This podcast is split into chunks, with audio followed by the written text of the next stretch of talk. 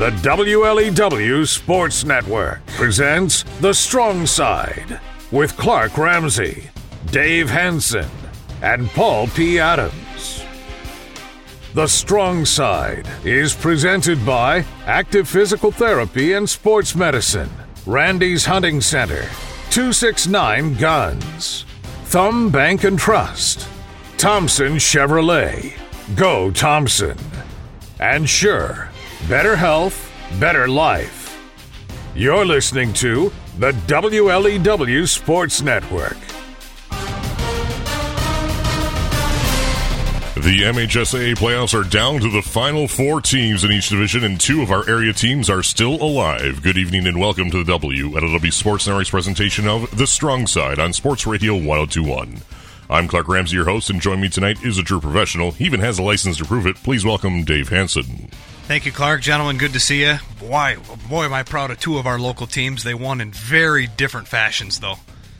Also in studio with us is the sports editor of the Huron County View, Paul P. Adams. Uh, it's good to be back, and uh, good to hear you guys again. By the way, so uh, I'm glad everything's coming through, and, and we're uh, we're back rolling. I'll mute you for the rest of the show. It was a big weekend for both Ubly and Cass City as the Bearcats and Redhawks were able to clinch regional championship hardware, but in very different fashions. Ubly used a high offensive attack for the victory, while Cass City's defense locked down and kept Loyola scoreless throughout. Wow, it was absolutely incredible. Uh, I'll start with the game that I got to see. I mean, the Ubly Bearcats, unstoppable on offense. Haven't seen that type of scoring barrage in a long time out of them. It was very fun to see. Yeah, I was at both of these games, and well, totally different games, but uh, uh, just goes to show that our thumb teams are very versatile in the ways that they can win and beat two top-notch programs. It's an in-depth look at the third week of the postseason. It's all right here on Sports Radio 1021 and live and worldwide at WLEWSports.com. Left side and right side, you're listening to The Strong Side. You've heard us talk about our new pediatrician at Scheurer, but now let's hear it straight from Dr. Carrie Rabanera. Hi, I'm Dr. Carrie Rabanera. I want to thank everyone for such a warm welcome to the Thumb. We hear so much about having a primary care provider, but why should families have a dedicated pediatrician? I would say it's important for a couple of reasons. Pediatricians have specialized training in taking care of kids, both healthy and sick, and it's also nice to have somebody close by that you can go to for something as simple as a cold. I'm really excited to be able to help take care of the kids here in the Thumb. Um, I'm excited to work with such a great group of people, and I'm just really excited to keep kids healthy. You're seeing pediatric patients at Scheurer and Pigeon. But this is more than just newborns, right? Yeah, so it's a common misconception. I do see kids from the time they are born up through about age 18. Health is such an important thing to a kid. If you're not healthy, if you're sick all of the time, you can't go to school, you can't learn well, it's hard to grow up and be a healthy, functioning adult. And so being healthy is important from the beginning. You can learn more about Dr. Carrie Rabanera by watching her featured video on our website at scheurer.org. Scheurer. Better health, better life. Are you sure?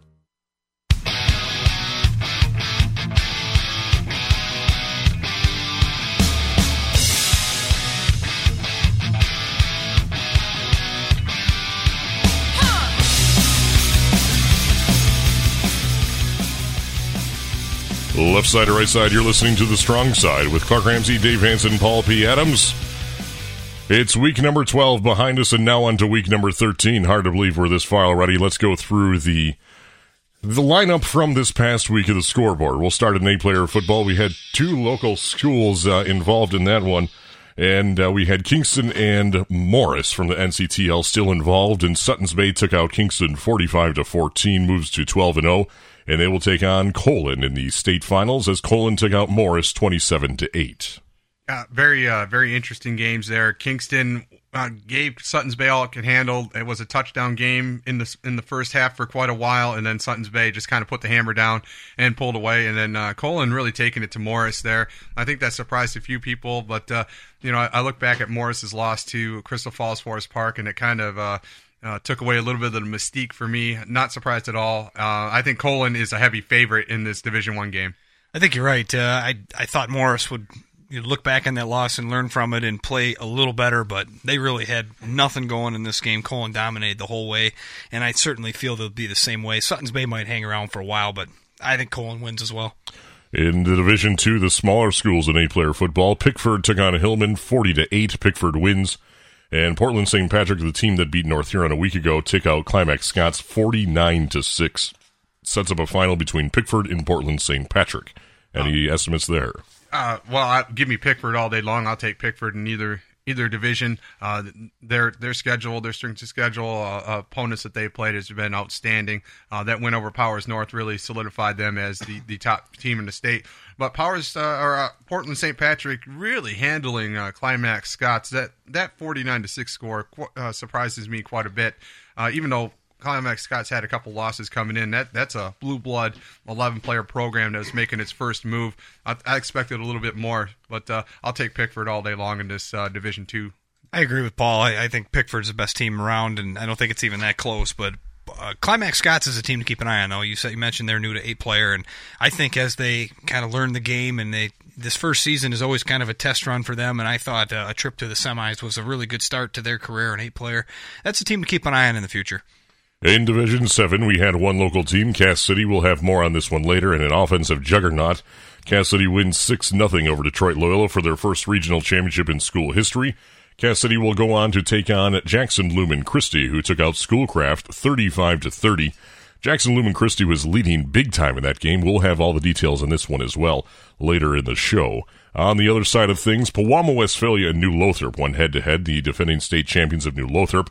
The defending or the back to back to back champions before that, Pewamo Westphalia, actually defeated New Lothrop in New Lothrop 36 to 35 with 4:54 left in the fourth quarter. New Lothrop scores, and they need to kick an extra point to tie it. And after a bad, uh, it was wide left, I do believe, and they missed the extra point, and that would be our difference maker. And that one, Pewamo Westphalia takes out New Lothrop 36 to 35, and PW now takes on Iron Mountain who took out Traverse St. Francis. The Gladiators are out 21 to 7. So it's Iron Mountain, Pewamo, Westphalia, and Jackson Lumen Christi with Cass City. Wow. I mean, P Dub, we are talking one of the elite programs for the, for that size of that school. Uh, to take down New the defending champions, that's the third meeting in three years. Uh, P Dub's got two wins in those meetings now. And New I mean, you look at the, the schedule that they played a few weeks ago in the regular season, they took apart an undefeated Frankenmuth team and uh, really looked like they were primed to repeat as champions. But hats off to P Dub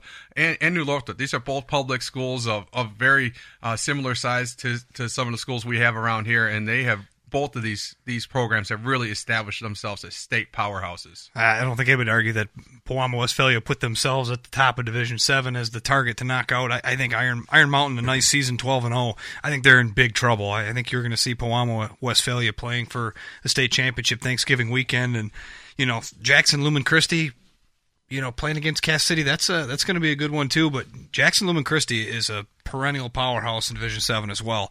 But they blew and they blew a big lead. They allowed 18 points in the fourth quarter. They kind of had this game in hand and kind of put I don't know what's going on. They kind of put it on cruise control and allowed Schoolcraft to kind of get back in that game. So it'd be interesting to see how they come out and if they can maintain that same uh, first half performance like they did this last week. There's a very key element to why those points happened, and we'll get to that later in the show. In Division 8, Beal City takes out Ishpeming. Uh, 27 to 14 in Mount Pleasant. So Beal City is set up to take on Ubly as the Bearcats secure a regional championship in a dominating fashion over Saginaw Nouvel, 56 to 36. On the other side of the bracket, Fowler over Royal Oak Shrine, 33 nothing. And Reading takes out Adrian Lenawee Christian, 26 to 21. So the four teams in Division 8, Beal City, Ubly, and Fowler and Reading. So Beal City played Mount Pleasant already, huh? and they get to play there again. We'll talk about that later. Um, reading is still the. He's an angry elf tonight. Oh, Dave. I'm I'm I'm a I'm a man of the people tonight. Um, but reading looks very very good. Um, did let uh, Lenawee Christian kind of linger around in that game, and that, that does make you wonder. I, I had to look up reading. Their one loss is a fourteen nothing loss to uh, Westphalia. That, that is a, that is a in week one quality loss there. Uh, so no disrespect to Fowler, but I think they have their hands full. But I love this other semifinal. I think Ubly's got a, a, a a decent chance of uh, making it back to Ford Field. A familiar foe, at least a team that's going to run a familiar offense. Uh, they they traditionally run the football very heavily, whether it be single wing or whether it be wing T. You'll see that the most, but they they have a lot of versatility, and we'll see the Ubly Bearcats have not flaunted that at all. I mean, they have completely handled the spread, they've handled the tee, they've they've kind of defensively handled a lot of things. And even though Nouvel had a ton of yardage on them, they really couldn't keep up with what Ubly was doing on the other side of the ball. So Uh, it should be an interesting matchup, but I will say this: I am was a big Beal City fan this weekend because now there's no Ishpeming and there's no chance of going up to Marquette, which is what I was hoping to avoid. Well, so that's actually where Pewamo Westphalia is heading. Uh, that is going to be played on a Friday night, Pewamo Westphalia and Iron Mountain. Uh, and, and, the way things are lining up, though, Dave, and, and for those who are listening to us, uh, I don't think you're going to see many of those Saturday state finals anymore up in the, the Superior Dome as long as the Superior Dome is hosting the eight player state finals, which is two games. So, what the MHSA has kind of done is put a Friday uh, semifinal, and Iron Mountain and P Dub uh, drew that. So, I think if Ishpeming, even if Ishpeming would have won, they would have been on the road. All right, let's take a look at that Ubly Saginaw Nouvel game that took place last night on Sports Radio 1021, or allegedly was on Sports Radio 1021. We do apologize for our technical difficulties. I gotta say, we broadcast. I've broadcasted over 250 basketball and football games, and we've had trouble in one spot in the entire, entire state of Michigan, and unfortunately, that is in Ubly, Michigan. We'll continue to try, just see and try anything. We've already gone through three systems this year. Nothing seems to be working so far. But stick with us. We will figure something out in the near future. If I need to get some sailor to plant a tower in the parking lot, then so be it. That's what we'll do. Anyway, on to the game. The game started out with Nouvel winning the toss, electing to defer to the second half, so Nouvel kicks off to Ubly, and the Bearcats waste absolutely no time. They started the 45 yard line, and next thing we know, Carson Haleski is in the end zone. Just 15 seconds into the ball game, it's 8 0 after a two point conversion. And then three minutes later, Ubly strikes again. Shane Ozentowski caps off with a one yard run. Two point conversion is good with a Warzinski catch. It's 16 0 Ubly suddenly out of the gates. Three minutes later, 5.42 remain in the first. Nouvel gets on the board with a Cuiava 14 yard pass to Samuel Buckingham. The two point conversion is good. And now we got a ball game 16 to 8. Ubly still leading.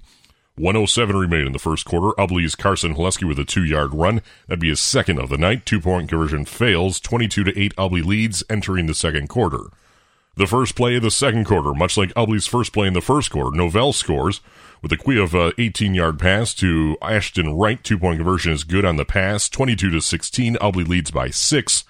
But the Bearcats respond a minute and two seconds later with the Carson Haleski's third touchdown of the night, 17-yard run. The two point conversion fails 28 to 16. Ubly back out by 12 points. A minute later after that, 9.45 still left in the half, and it felt like about 10.30 already at this point. Cuiava with a 60-yard pass to Zayden Mitchell for the score. Two-point conversion fails. It's Ubly by 6.28 to 22. 3.26 before the half, and Kyle Noberski decides to rain on Carson Haleski's parade with a 12-yard run. Two-point conversion fails. Ubly's back out by 12 points, 34 to 22. And then just before the half is over, with 22 seconds left in the half, and Carson Haleski has his fourth touchdown of the night, a two-yard run. Two-point conversion fails, and Ubly's leading 40 to 22 at the half. Let's talk about the first half here first. Gentlemen, what your th- it seemed like Ubly came out fired up. Some people were concerned about, you know, coming out a little flat after the big win over Harbor Beach, but that was not the case. You got to start with the last touchdown, the fourth touchdown that Carson Haleski scored. To me, that was the biggest sequence of this entire game because that was set up by a Casey Sweeney interception with Saginaw Nouvel driving. And at that point in the game, it was I 34 to 22. If Nouvel goes down and scores, all of a sudden it's a one-score game possibly going into the half with Nouvel receiving the ball.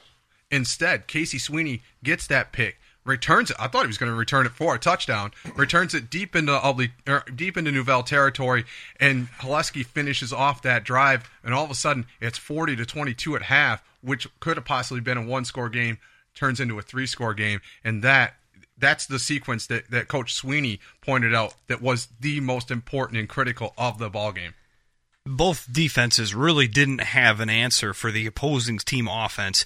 Uh, the the biggest difference for me so far was those was the interception, and there's going to be another one later. And Casey Sweeney gets both of them, and those interceptions were pretty easy. Uh, I, I, think the three of us in this room could have picked him off, but credit to Casey, he was in the right spot. He was he was the deep guy. He did not get beat, and he's as a quarterback himself. He watched the quarterback's eyes when it was thrown. It was thrown in his direction, and typically he was he was uncontested. He went and picked it off, and on that one especially. He picked it off like he was the punt returner, and then returned it back all the way into Nouvel territory, like you said, Paul. So it was it was a great play, and th- those picks really changed the game. But that one specifically gave Ubly that chance to go down and score again. And instead of it being a four point going, four point game, it ended up being an 18 point game at the half.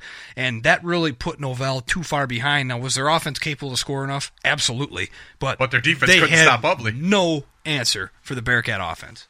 And uh, before I do forget, if you do want to hear a replay of last night's game in its full fidelity, no blips, no cutouts, nothing of that sort, just go to our website, WLEWsports.com, and click on the podcast tab at the top, and you'll find the entire game, start to finish, without any technical difficulties. On to the third quarter. Ubly's leading at this point 40 to 22, and Nouvel strikes on their first possession of the second half with 10.56 left. Kiwava, or Quiava excuse me, with a 58 yard pass to Harrison Dwan. Two point conversion is good on the pass. It's Ubly die 10 points, now 40 to 30. But the Bearcats respond, no more scoring in the third, remarkably. In the fourth quarter now, 9.28 remaining in regulation. And Carson Haleski gets his fifth touchdown of the night, a nine yard run. Two point conversion's good. Ubly back out by 18 points, 48 to 30. 28 seconds later, Nouvel responds with a Zayden Mitchell 48 yard run. It's 48 36 Ubly. And then Ubly puts things away with 2.58 remaining in regulation with a Carson Haleski one yard run and his sixth touchdown of the night. Ubly, your regional champions with a score of 56 to 36 over the Catholics of Saginaw. I talked to Casey Sweeney after this game, and he said it's the first time he's ever been in a shootout. And and, it, and with the Ubly offense built the way it is, it's not the type of offense that you picture in a shootout. But I thought I thought Ubly did really well. And something that Coach Sweeney said, he goes, "We were calling plays at one point to get our guys tackled so we could reestablish the pace of the game because he felt that the pace was too fast for their liking and kind of working into Saginaw Nouvel's hands, and they needed to work a little clock and just get back on track. But uh, you, you look at Carson Haleski, two 277 yards, 33 carries, six touchdowns on one play, a middle trap. That was it. That's the only play that Carson Haleski ran all night long was a middle trap, and it was working to perfection. When I talked to him after the game, very humble young man. Uh, you know, if you usually you score six touchdowns, uh, you're you're you're pretty good mood, and he was. But he was the first guy to thank his linemen, his fellow backs. Uh, he, he, you know, Coach Sweeney has really preached that this is 11 guys on the field, and that's what uh, Carson Haleski bought into and was was talking about himself. So he he did not uh, take any of the credit. He gave credit to to the proper people. Absolutely, and the game plan and the play recognition, and it's just it all starts with Coach Sweeney and works its way down. Uh, we mentioned kind of as the game was getting going, there, there's a lot of veteran coaches that have an influence in this team and help out throughout the week, and uh, those guys are very important to the development of these players. And I think you pointed out the biggest thing is that it was very simply a trap, a dive. It was from that fullback position. Carson Haleski's the middle guy in the T, and when that ball is snapped, his job is to get as close to Casey Sweeney as possible and get right up the middle into the defense. And he was there all night long. And I have a strange feeling they could have run that play every other time. They could have ran that 50, 60 times. Saginaw Nouvel didn't have a clue. Uh, that new head coach had no answer for that. Uh, he had he has bodies. He's got some athletes on that team, but they had no clue. And that's some old fashioned fundamental gameplay that where that coaching tree that Coach Sweeney's come from, and he absolutely has it ingrained in these minds. This is the best way to win. We can take care of the ball, we can run the clock down, we can wear down defenses, and if we get a big one, we find a weakness, we are going to exploit it. And they did that with ease on Saturday night. It was very impressive, a very different way of dominating a football game than we saw the week prior. You know, in the past, I've called the wing tee boring, and I apologize because I never knew the wing tee could be that exciting. That was as much fun as I've seen the wing T offense against a good opponent. It's one thing to tear up the Memphises and Marlettes and those those teams at the bottom of the conference. Uh, you know that's to be expected. But this was a regional championship, and to see the wing T clicking like that, and it wasn't just the running. Casey Sweeney was spectacular at the quarterback position himself. Uh, Nouvel was committing nine, ten guys in the box, and uh, that allowed Ubly just to hit enough passes to keep keep that defense honest. It was a true showcase of the wing T offense. And they, they almost had to because uh, I think Casey had three or four runs. I think it was four runs where he kept them to himself to the outside. Nouvel was not having it. That was clearly part of the game plan was to take away number two running around the outside. They were all four of them went for losses. So at some point you do have to open up that defense and show and try to back them up just a little bit. And Casey Sweeney didn't miss. He hit him. He hit him perfectly. Actually, he missed once. He had an open receiver and he missed him once. He was under a little pressure. He got him the next time, though. But he, but he nailed it on the very next play, and, and he hit three or I think three or four good completions in that game, and those are difference makers as we get to the point where those plays become a necessity. It's great to know that he's got it in the tank. Nouvel ended up with 461 total yards on offense. Ubly had 478 for a combined 939 yards of offense in this ball game and 13 touchdowns between Nouvel and Ubly.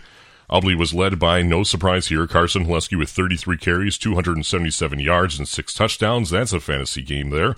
Colin Oberski, 11 carries, 74 yards, and a score. Shane Osentoski, 12 carries, 46 yards, and a score.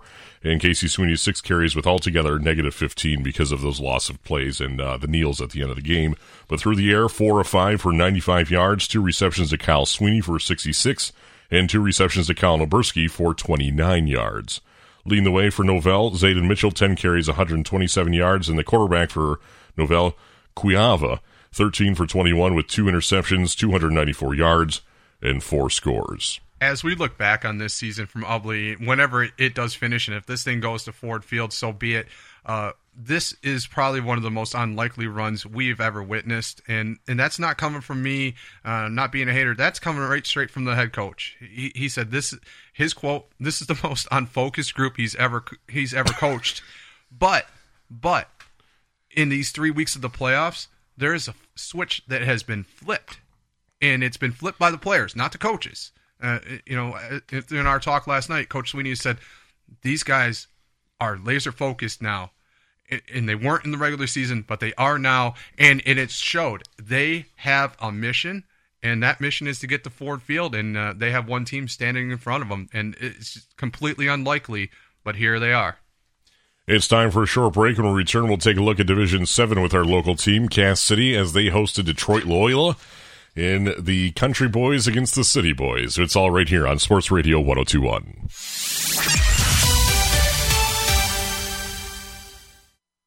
There are few things in life that are constant death, taxes, and back pain. And not only back pain, but your neck, your arm, your other arm, legs, feet, and other places and it can really slow you down. It can keep you from your favorite hobbies, traveling, and even everyday life. So, how do we take care of your body's aches and pains? Well, it's quite simple active physical therapy in sports medicine. They have two convenient locations, just west of Light and Bad Axe, and on the east end of Sandusky. And they have extended hours, so there's no excuse. You don't have to be some sort of high end athlete to be a part of active physical therapy and sports medicine. Patient recovery and rehabilitation is the top priority of their trained professionals, no matter the injury. They work with you to create a rehab program designed for you. It's that simple. So if you want to get active, once again, go to Active Physical Therapy and Sports Medicine in Bad Axe and Sandusky. Check it out for yourself at activephysicaltherapymi.com. That's activephysicaltherapymi.com in Bad Axe and Sandusky.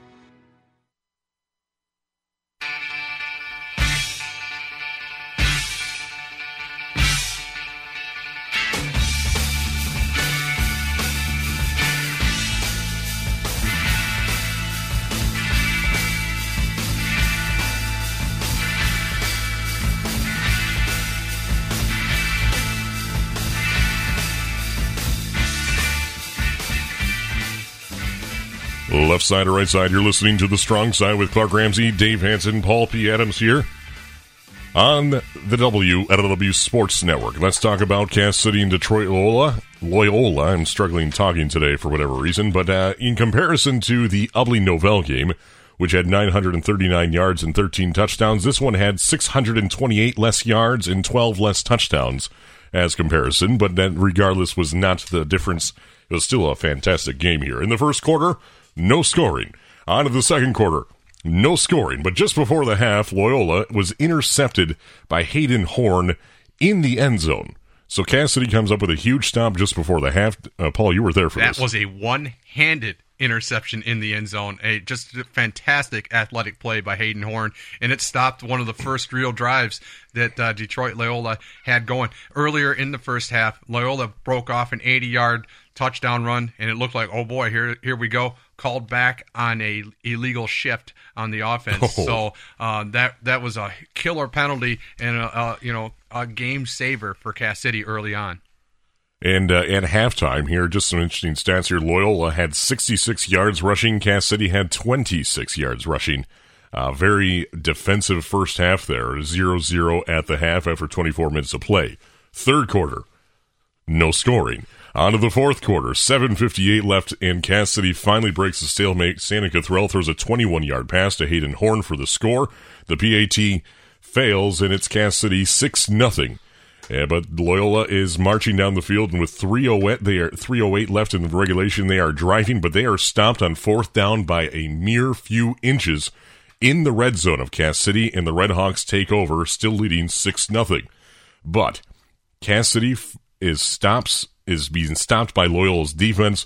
They force Cass City to punt, and then Loyola's back on offense with 135 remaining in the fourth quarter. And the first play they run is intercepted by Santa Cottrell at the three yard line, and that is your final.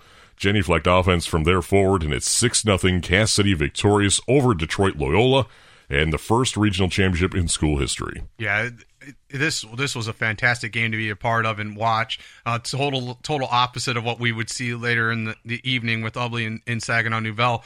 Uh, what I wanted to see first of all was uh, how Cass City could manage the the size advantage that Detroit Loyola had. I mean, when you saw Loyola take the field, you were like, "Oh, these are these are men." These, these were not boys these were men uh, we're talking 260 70 80 pound men that were hard to move but uh, you know the physicality of a, of a thumb football team was up to the challenge. And it, the first possession for Loyola I believe was a three and out and I, I turned to turned to a guy that I was I was in the booth and I said okay they're they're in the ball game you know Cass City is in this ball game they have they, they it was a big statement for their defense just to to get that offense off the field.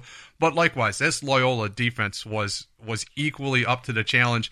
And that's where I give coach Scott Cottrell a lot of credit. Their running game Cass City's running game was not going to was not going to do it. Uh, he had to turn to, to his his son his senior quarterback Santa Cottrell and probably threw more times at nine times two for nine but uh, threw more times than, than he had all year in a game. And uh, connected on Hayden Horn. Uh, finally got got loose and uh, and hauled in that catch, and th- and that was all they needed. But it's just it's an old fashioned chess match. I mean, you look at this matchup, and he's he was not going to give up on the run, and he was just waiting for that run play to break free, that eight yard run, or or maybe one that goes sixty yards and just kind of breaks the game open, and uh, it just never came. So he kind of had to manufacture it. At that point, Loyola was already committing to stopping the run. They knew what Cass City was doing, and he draws up play action, and Cottrell doesn't miss his favorite receiver in Hayden Horn, uh, and obviously couple great athletes making a big play in a big moment.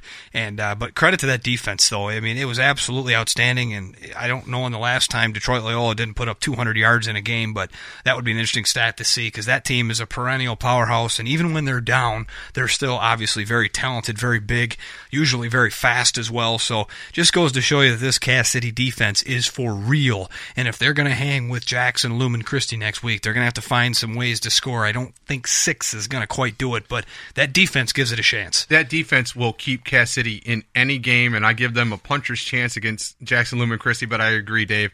And we've seen at points in the in the playoffs this uh, Cass City offense has struggled to be consistent and put up points and really, really lean on the defense. I mean, they leaned on this defense for three and a half quarters until the offense finally produced. And against a team like Jackson Lumen Christi, you have to figure at least three touchdowns.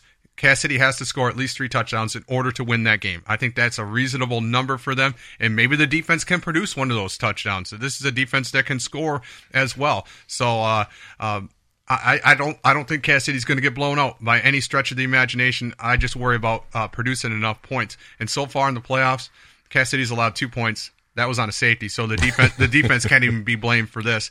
Uh, I've been telling people uh, since yesterday. I'm ranking this defense as the number two defense I've ever seen, I've ever covered only behind 2004 USA, uh, which was uh, a defense that allowed 43 points through the whole season. So far, Cass City's only allowed 52 points, and, and uh, I, I, think this is something uh, that they should be really proud of. And I don't know if we, if even Scott Cottrell, Coach Cottrell, knew that this defense could be this good. Uh, they tend they continue to improve and uh, just impress people week in and week out. It's now 11 straight wins since that week one loss to Montrose, which was a close one as well. And you you like to think back to those games where yeah, it's a loss initially, but talk about the experience. You have that big game uh, exposure early on the season sets the tone, and I think you can credit that Montrose loss for this win here against Loyola. And I credit whoever opted out of their Greater Thumb crossover to take this game with Montrose. Uh, Cass City could have easily had uh, a crossover with a Memphis or somebody like that from the from the Greater Thumb East, but instead elected to get out of that crossover and go challenge themselves. And this is something that Cass City's been doing the last few years. Uh, Flint and Hamady, they played a, a, home and home, I believe, with them, and now going out and playing Montrose. And this is what these teams, I think, need to do. Yeah, you you know for the logistics sake, you can just uh, play all your crossovers, but man, get out, experience another team, and don't be afraid to lose because especially with the way the playoffs are changing, the playoff system, it's going to reward you for getting out of your conference. And hey, it might be a loss, but it's going to be a good loss because you challenged yourself. And, and, that's exactly it. Cass City's ahead of the curve, so to speak. They went out and got those teams, and they've already been doing that. So they've already out there, got their name out there. They're willing to take on these teams. And for Cass City, excuse me, looking at that one loss in the regular season, what did it matter to them? Nothing. It didn't cost them Nothing. anything. They still no. won. They still won the Greater Thumb and West. they hosted everything They're, that they were supposed to. Correct. They still are they still won the district. They still won the regional. That game means nothing to them now, other than the positivity of seeing a very good team and what it takes to be a good team yourself and to find out what your flaws are and be able to work on them right away out of the gate. And I give them props for that. Uh, and there, has been other coaches in the in along. My greatest example is Tom Izzo's been doing that for years. He goes out and schedules all the number one schools right away, and typically as in this season is another great example. Preseason number one, go out, lose the first week right out of the get go. Who do you think benefits from that the most? The team that won or the team that was ranked high that lost and now they are back to level score, level heads looking hungry to get back to that number one spot? I mean, there's a lot of coaches that do that. He's one of my favorites that have done that forever. Santa Cottrell led Cass City with 15 carries and 27 yards rushing the ball. Alex Perry, 11 carries, 20 yards. Hayden Horn, 9 carries, 14 yards. And Jordan Mester, 5 carries for eight yards through the Erica Threll, two of nine for 44 yards in the score to Hayden Horn, the 21 yard reception. And Noah Zaleski brought in the other one, a 24 yard grab. I didn't realize this, but that was the first touchdown that San Cottrell's thrown this season. That tells you the kind of run game they had this they, year. They have not had to throw the ball very often, and, and they, they did in this one. And uh, he's got a great arm. Keep in mind, well, when they moved Santa Cottrell out of that spot and put him in the backfield, they became more dynamic. And then, so any passes you saw came from Bryce Fernald. He was the guy that was throwing most of the passes. So they still have that versatility by moving Santa Cottrell around. But you could see in this moment in time, they needed him to make that throw, not be the guy that was trying to catch it. Now Cass City goes on to play Jackson Lumen Christi on Saturday at 11 a.m. That's an hour before noon on Saturday in Novi to take on Jackson Lumen Christi, who is 11 0 on the season. Loyola finishes at 6 and 5. And when we return, we'll take a look at the opponents of Ubly in Cass City, Lumen Christi against Schoolcraft in Beal City, hosting Ishpeming right here on Sports Radio 1021.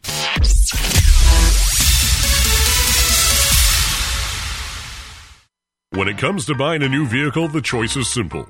Thompson Chevrolet. Located on M19 just north of Ubly, it's a short drive to find the best quality cars, trucks, and SUVs on the market. Come in and check out the all new Chevy Blazer, Chevy Equinox, or the strongest, most advanced Chevy Silverado in its history. With free pickup and delivery available on service appointments. With GM certified mechanics, keep your vehicle in top running shape year round with Thompson Chevrolet. If your next new vehicle is not on the lot, they can get it for you. No problem at all. 2020s are now in stock, so come in, check them out, and see why so many go Thompson. That's GoThompsonChevrolet.com. GoThompsonChevrolet.com. Sometimes you want to go where everybody knows your name.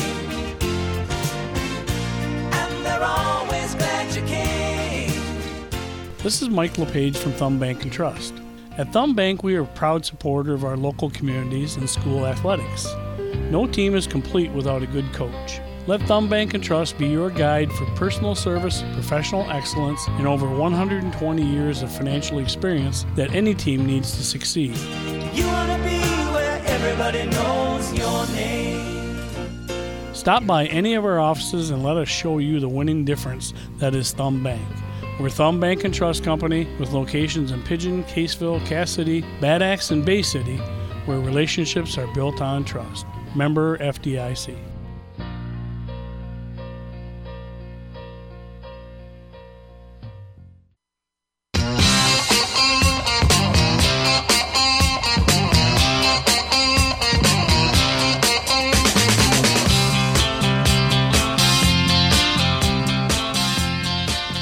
Left side or right side, you're listening to the strong side with Clark Ramsey, Dave Hanson, Paul P. Adams.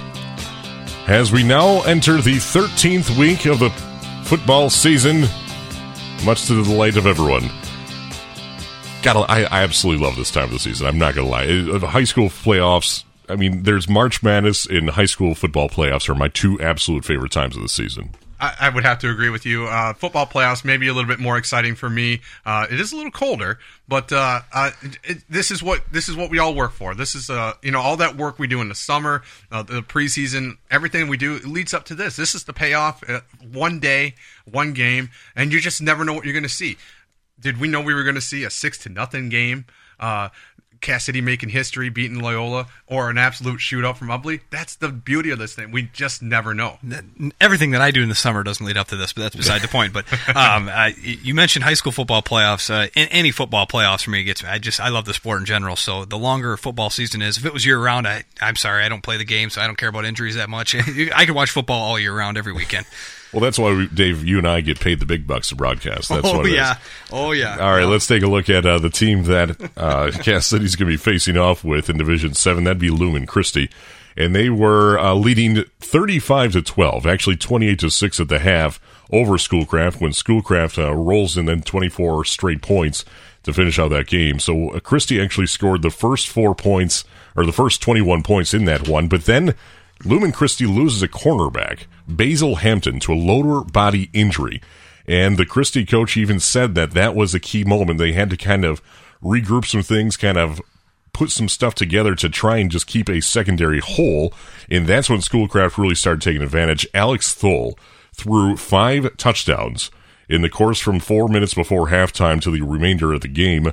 Uh, the 13 yard pass to DeVries, an 83 yard pass to Parker Lawrence, two yard pass to Parker Lawrence, a 72 yard pass to Parker Lawrence, and a 15 yard pass to Jimmy Downs to make this one look close, 35 to 30. Lumen Christi was certainly concerned, but now they survive and advance, and their coach even said that at this point, you don't get style points, you don't do anything of that, just win, and you continue. And it was interesting to see, and I really don't, I know nothing about Lumen Christi's offense or whatever, but this one quote uh, in the uh, Lansing State Journal was quite interesting. He said, We knew teams were going to start loading up to stop our pitch outs.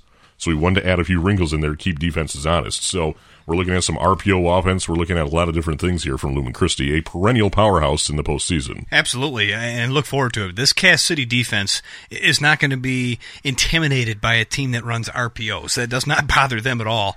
Uh, their, their number one goal is to stop the run. They're going to make you beat them by throwing at them, and that is where their ball hawks sit back there and look to take the ball away. It happened twice to Loyola, and that's exactly what Cass City like to do again: is force third down and eight, third down and seven, and you try and throw the ball and let guys like Santa Cottrell read the quarterback, Hayden Horn, just to name a couple. I think Bryce Fernald's back there. Let those guys see if they can jump a route, knock some passes down, force some punts, and get their offense on the field and pull an Ubly move. Three yards in a cloud of dust, keep that offense off the field, keep drives long, and finish those drives with points. I certainly don't see a reason that Cass City can't hang in this game, and if the game kind of goes their way, maybe they make that interception or two and don't turn the ball over.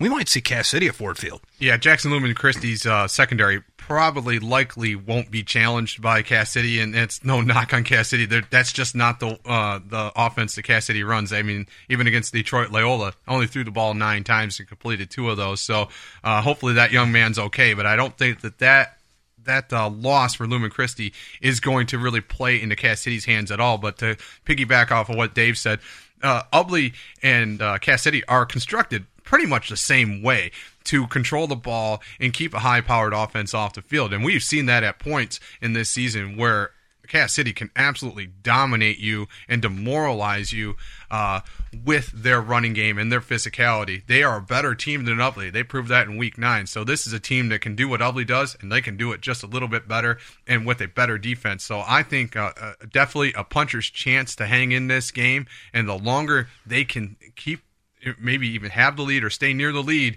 uh, the the better for them, and they, they they're just going to need a break or two to pull something out. Lumen Christi will uh, will have their leading running back going up against Cass City, and they'll have their hands full. Walker Plate in this game against Schoolcraft rushed for 48 carries and 286 yards and three touchdowns. He also threw a pass for six yards and a score. And Brendan Wilson, uh, Lumen Christi only threw the ball seven times in this ball game, and they completed six of them for 90 total yards and two scores. So, uh, looks like a pretty run dominant offense for Lumen Christi. They're 11 and 0 on the season. Like we said, they're always in the postseason. It's always one of those names you hear. And this game will be taking place in Novi on Saturday at 11 a.m. Normally, this is a team that you hear about in Division Five, Division Six. This team's in Division Seven because it lost 50 students from last year. It's unbelievable. Uh, some of these teams that are falling into Division Seven and really making Division Seven one of the most competitive divisions in the state. When you look at some of the names of the teams that were in it and are still alive. Well, that you just saw a rematch of last year in Pewamo, Westphalia. New Lothrop just happened this weekend in the regional. So going to show you that how deep you this Division Seven is is unbelievable. And we we thought if Cass City slid there, it would be a detriment to them. So and instead. That has been a blessing to them because now they stand with the Final Four, and that's impressive because that was a very loaded Division Seven when we first saw the bracket. You want to talk about teams uh, sliding down to lower divisions? The most eye-opening uh, stat for me that I researched over this past week: the new coach for Nouvel was on the 2003 Nouvel team when they made it to the state finals in Division Two. They are now in Division Eight. All right, now let's take a look at Division Eight. Beal City and Ishpeming went head-to-head in Mount Pleasant. And Beal City was victorious, 27 to 14 over the Hematites, the best name in high school football. And the first quarter, absolutely nothing happened. In the second quarter, 5:37 before the half, and Beal City gets on the board with a Ben Matthews one-yard run. And this capped off an 18 play, 64 yard, 7 minute, and 22 second drive for Beal City. The PAT from Mindle was good, and it was 7 0 Beal City. Ishpeming then has three plays, punts, but then Beal City's Trey Small returns the kick or returns the punt for a touchdown. It's now 14 nothing after a PAT, makes it 14 points for the Aggies, nothing for the Hematites. Actually, both of these names in this school, this game was excellent. 48 seconds before the half is over, and Ishmael is driving, but five plays later, they are intercepted by Logan Chilman, and that is how uh, th- you thought that's how the first half ended, but then Beal City scores just before the half is over with Chilman 42 yard run on a reverse. The PAT was no good, and Beal City leads 20 0 at the half. In the third quarter, on the first series, Jack Schaefer, the 36 yard screen pass to Trey Small, sets up a Ben Matthews two yard run, which capped off a seven play, 60 yard drive. PAT from Mindle was good, and it's 27 0 Beal City before Ishpeming gets on the board in the fourth quarter. John Corkin runs in both from four yards and 70 yards to make this a ball game 27 to 14. Beal City, from what I can tell, they run about three, maybe even four different offenses. The single wing, the wing tee, the spread, kind of a little bit of a wishbone offense. They have multiple quarterbacks, they have multiple guards, multiple tackles. It should be an interesting one here between two teams that are kind of built the same way, long, sustaining drives to keep the clock on their side. And I think that's the goal of both of these teams. They they want to control the ball. We know what we know what Coach Sweeney wants to do. Uh, he would love to have the ball the entire first quarter with his first drive. He'd be totally happy with that, especially if it ended in a touchdown. And I think Beal City would like to do the same thing. That that uh, 18 play, 64 yard drive, seven and a half minute long I instantly thought Bearcats, and that was that is exactly what Ubly wants to do on their first drive of the night. So you could see a drive, a situation where you look back at the Harbor Beach game and you see only five series, five different uh, sets of series in the first half, where one has three and the other only has two. I mean, it's it could be one of those very slow, methodical games, more like Cass City, Detroit, Loyola, where they push each other around until somebody breaks one free. So for Ubly, they're going to have to be aware of the formations, be ready for the screen pass. This team is not afraid to do whatever it needs to do. Where for the Bearcats, it's wing tee all game long, and when they're going to throw it, it's going to come from the wing tee also. But they have run it to dang near perfection the last two or three weeks. So they are playing their best football, and Beal City does not scare me if you're the Bearcats. This is a great matchup for you. You've already beat the fancy finesse, throw it down your throat teams. Now it's a team that lines up and wants to run the football, which tells me it will not be a lopsided score. This is going to be a close game all the way through, and it's a game that keeps that Bearcat offense, whether it struggles early or not, keeps them right in the game, and certainly a game I think they can win last time we saw Beal City was 2012 in Ford Field, and uh, Harbor Beach really had their way with them. And Harbor Beach, or, uh, Beal City was an absolute one-dimensional team at that point. Uh, wing T only. Harbor Beach put it on them early, and when you get the wing T down, uh, like Harbor Beach did in 2012, it's very difficult to come back. So it's kind of refreshing to hear that Beal City has has evolved since then and, and still new has, coaching staff. Yep, new coaching staff. So still has the wing T uh, as part of their offense, but has uh, grown a little bit. You know, because uh, maybe they learned some lessons from 2012 and said, "Hey, man, Harbor Beach, they put us to it." Put it to us, and we had no answer, and we're not built to come back. So, um, you know, a, a, very diverse team. But like Dave said, this is a team that's tailor made for for a team like Ubly. Uh, uh, you know, very very similar to a thumb team. When people were asking me about Beal City, I said they're a thumb team. They're physical. They're going to bring it at you. They're going to do everything that we we've been accustomed to seeing from uh, Ubly and Cass City. Uh, so I don't think there's going to be really any surprises, and it'll be a, a kind of a, a, refreshing change of pace from what we've seen the last two weeks uh, uh, from what Ubly's had to face with uh, a couple of high-powered offenses, and now they're going to get kind of back to the ground and pound and uh, see who, like like Dave said, who can push each other around a little bit more. Well, one thing that hasn't changed since 2012 is there's still a Schaefer on this dang team. and for whatever I feel like in uh, in 2012, I think there's like a four or five Schaefers, a few Smiths. The same, it's kind of the same situation. You kind of think, how many Sweeneys are there? How many Ginthers are there? How many, you know, just those family names that you keep hearing and how many Perrys are out there, you know, just the same thing, which confuses Dave and I always when we're calling everyone by their older brothers' names. Well, but uh, tells you we've been doing it too long. I think some people would agree with that. But Beal City's 11 and 1 in the season. They've won four in a row. They take on Ubly at 10 and 2. And that game will be on Sports Radio 1021 from Mount Pleasant at 1 p.m. kickoff. Coverage will start at noon on Sports Radio 1021 and live and worldwide at WLEWsports.com. We have broadcasted from Mount Pleasant before. We did not have issues then.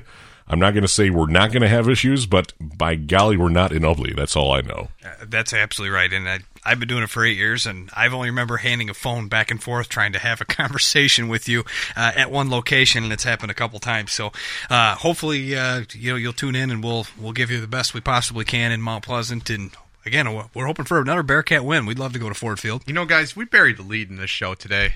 I got off the schneid uh, last, last oh, night. here we go.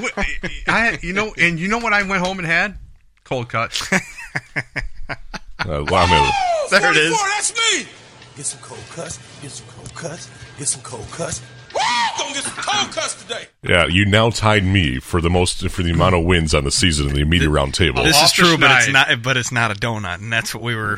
that's what it was really at at one point. You know, if you went, if you did not get a single win, I was going to etch your name off the 2018 uh, on the trophy, and you won't have to stumble over batting leadoff anymore. that's true. Yes, thank you.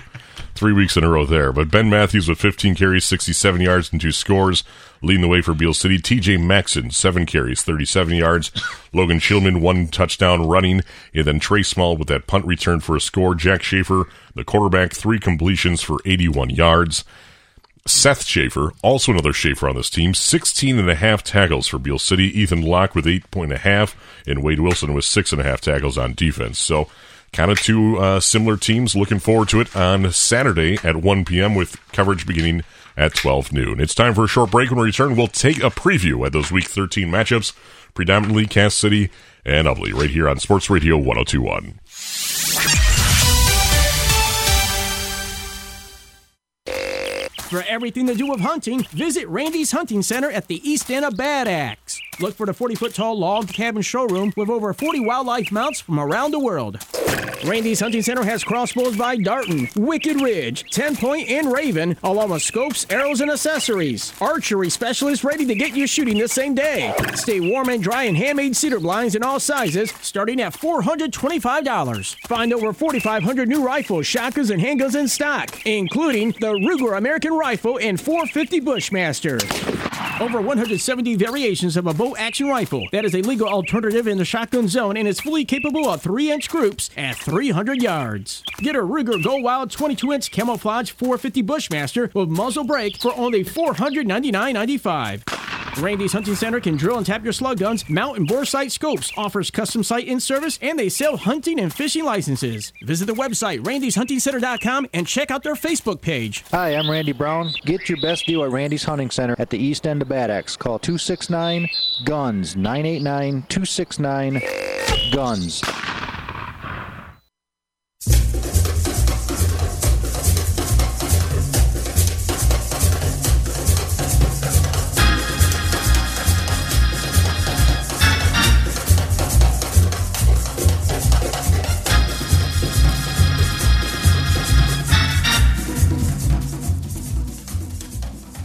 Left side or right side, you're listening to the strong side on Sports Radio 1021. We're down to our final segment of this week's strong side and hopefully not the last of the season. Of course, if Ubly wins this coming week, then we will continue the strong side. If Ubly unfortunately falls short, then the strong side will be complete. Uh, regardless, though, let's take a look through uh, eight player football in the state championship games Suttons Bay and Colon, and then Pickford and Portland St. Patrick. Locally, though, Division 7, just four teams remain Pewamo, Westphalia, and Iron Mountain playing in Marquette at the Superior Dome on Friday night at 7. So Cass City will know the outcome of that one before they start their game on Saturday at 11. Cass City against Jackson Lumen Christi in Novi Saturday at 11 a.m. Uh, can I get on my soapbox for a second? Uh, we don't have a lot of time. We don't have time, So it'll be a little soapbox. Why is Novi hosting two semifinal games and this game's being played at 11 o'clock? Uh, you're, you're telling me between Jackson and Cass City, we couldn't find another location? Here's my theory. MHSA.TV will be there, and they only want to set up in one spot. That's my guess. Well, it penalizes the kids, and I think it's I think it's really unfair to uh, be playing a state semifinal at 11 o'clock in the morning with a couple hour drive for for each school. I find that very hard to believe that There's the MHSA doesn't have the kids' minds in hearts in the first place. There's there's Wait two till you get words to the next game. There's two words to describe that, and it's lazy and selfish is what that is. I don't know if the MHSA has been called that before, but you've heard it here first, MHSA. Well, regardless, though, you've heard it here. Uh, but let's uh, we're down to our final moments here. So, Cass City and Jackson Lumen Christi should be a great game. Should be. And it's it's going to be Cass City leaning on its defense once again. Hopefully, the offense or the defense can come up with uh, enough scores for Cass City to win this game. But I, I believe even if Cass City goes down, they're not getting blown out of this game. This defense will not allow Cass City to lose big. Uh, this will be a close game. it comes with the exact feeling you had when you were at the game. When they forced a three and out and got the football right away, you went, all right, we're in this. It's going to almost start the same way. It's very much a battle of emotion. And if Cass City allows a score and goes down first and punts and then they're down a score and the opponent's got the ball, it could get ugly and not feel good real quick because this, ja- this Jackson Lumen Christi team is perennially a team that can do what they want when they want. So it's very important Cass City gets off to a good start. In Division 8, Ubly against Beal City in Mount Pleasant. This is a, quote, neutral site location between Beal City and Ubly, despite 18 miles for Beal City versus Ubly. But uh, that'll be Saturday at 1 with coverage beginning at 12 noon. Uh, like we just said, uh, um, uh, expect a very physical, uh, hard-nosed game. This isn't going to be Saginaw Nouvel Ubly again, Sag- or Ubly versus uh, Harbor Beach. This is going to be very, very hard-nosed football, and uh, possessions and penalties are going to be at a premium. My personal opinion is Ubly has the better chance to win of our two local schools, and it's no knock against Cass City. Just Jackson Lumen Christi scares the heck out of me. Beal City does not. Ubly is playing very good football on both sides of the ball. They've been unstoppable, and I think uh, they have a great shot of beating Beal City this weekend. And that game begin on Sports Radio 1021 and live and worldwide at W at LWSports.com on Saturday starting at 12 noon with the whole gang and then kick off at 1 p.m. If you want to listen to last night's broadcast, technical, technicality free, Go to WLEWsports.com and click on podcasts. You'll find the entire replay there in its full fidelity. On behalf of Paul P. Adams, Dave Hanson, I'm Clark Ramsey. Thank you for listening tonight. Strong side, left side, or right side. You're listening to The Strong Side on Sports Radio 1021, live and worldwide at WLEWsports.com. Your home for high school football is the WLEW Sports Network.